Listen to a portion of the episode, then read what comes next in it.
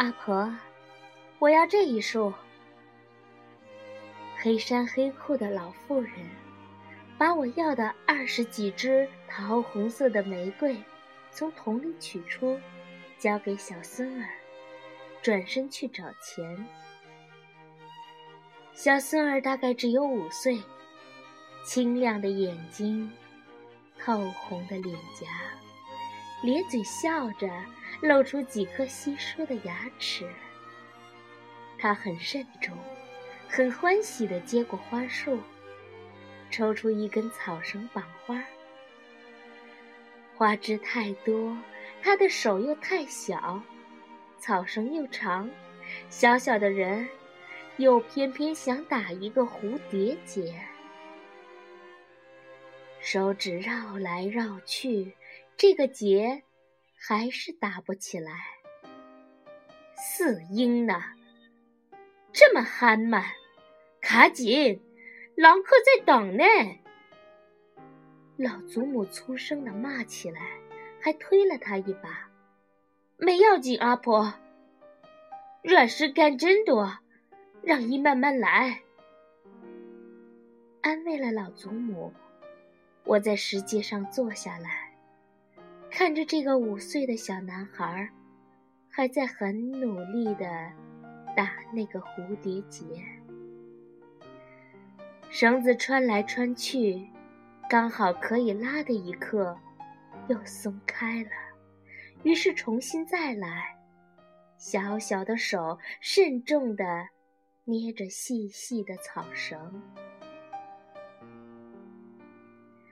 淡水的街头，阳光斜照着窄巷里这间凌乱的花铺。回教徒和犹太人在彼此屠杀，伊索匹亚的老弱妇孺在一个接一个的饿死。纽约华尔街的证券公司挤满了表情紧张的人。我坐在斜阳浅照的石阶上，愿意等上一辈子的时间，让这个孩子。从从容容地把那个蝴蝶结扎好，用他五岁的手指。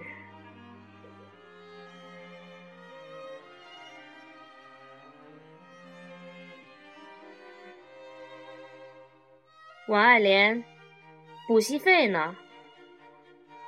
林老师的眼光冷冷的。王爱莲坐在最后一排。她永远坐在最后一排。虽然他个子也矮，六十个学生动动的缩在木椅子上，没人回头。但是不回头，我也能想象王爱莲的样子：蓬乱的头发一团一团的，好像从来没洗过。穿着肮脏破烂的制服，别人都添毛衣的时候，他还是那身单衣。冬天里，他的嘴唇永远是蓝紫色的，握笔的手有一条一条的筋爆出来。没有补习费还敢来上学？林老师从来不发脾气，他只是冷冷的看着你。上来。王爱莲抽着鼻涕，哆哆嗦嗦的走到最前排，刚好站在我前面。今天，他连袜子都没穿，光光的脚夹在硬邦邦的。塑胶鞋里，而我穿了两双毛袜。解黑板上的第三题。林老师手里有根很长的藤条，指了指密密麻麻的黑板。王爱林拿起一支粉笔，握不住，粉笔摔在地上，清脆的。跌成粉碎。他又拾起一只，勉强在黑板边缘画了几下。过来。老师抚弄着手里的藤条，全班都停止了呼吸，等待着要发生的事。藤条一边一边的抽下来，打在他的头上、颈上、肩上、背上，一边一边抽下来。王爱莲两手捂着脸，缩着头。不敢躲避，不敢出声。我们只听见藤条扬上空中，陡峭响亮的嗖嗖声，然后鲜血顺着他虬结的发丝，稠稠的爬下他的脸，染着他的手指，沾了他本来就肮脏的。黄土色制服，林老师忘了，他的头一年四季都长疮的，一道一道鲜红的血交叉过他手背上紫色的筋路，缠在头发里的血却很快凝结了，把发丝粘成团。第二天是个雨天，我背了个大书包，跟母亲挥了挥手，却没有到学校。我逛到小河边去看鱼，然后到戏院去看五颜六色的海报，发觉每部电影都是由一个叫领衔的明星主演，却不知道他是谁。然后，到铁轨边去看运煤的火车，猜铁轨玩平衡的游戏，并不是王爱莲的雪吓坏了我，而是怎么说？每天都有那么多事情要发生。隔壁班的老师大喊一声：“督学来了！”我们要。眼明手快地把参考书放在腿下，用黑裙子盖起来。前头的林老师换上轻松的表情说：“今天我讲一个音乐家的故事。”等督学走了，又把厚厚的参考书从裙下捞出来，做鸡兔同笼。要不然。就是张小云没交作业，老师要他站在男生的那一排去，面对全班，把裙子高高的撩起来。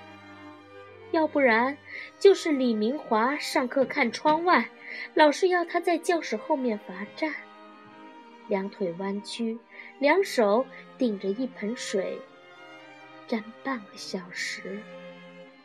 要不然，就是张炳煌得了个丙下。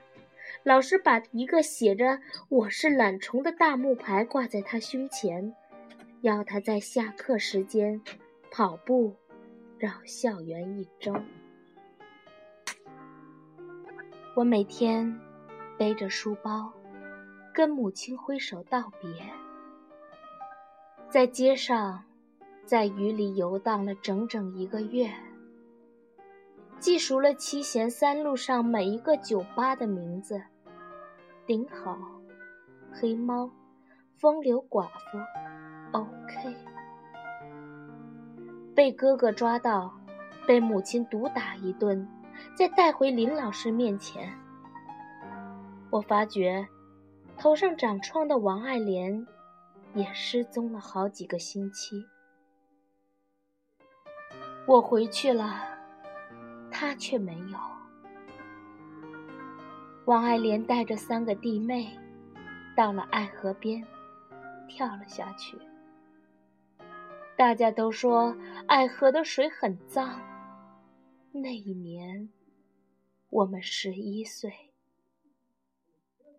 淡水的街头，阳光斜照着窄巷里这间凌乱的花铺。医院里，医生正在响亮的哭声中剪断血淋淋的脐带。鞭炮的烟火中，青年的男女正在做永远的承诺。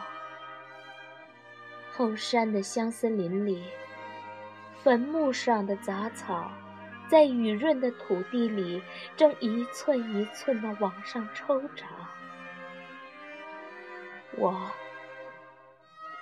坐在夕阳浅照的石阶上，望着这个眼睛清亮的小孩儿，专心地做一件事。是的。我愿意等上一辈子的时间，让他从从容容地把这个蝴蝶结扎好，用他五岁的手指。孩子，你慢慢来，慢慢来。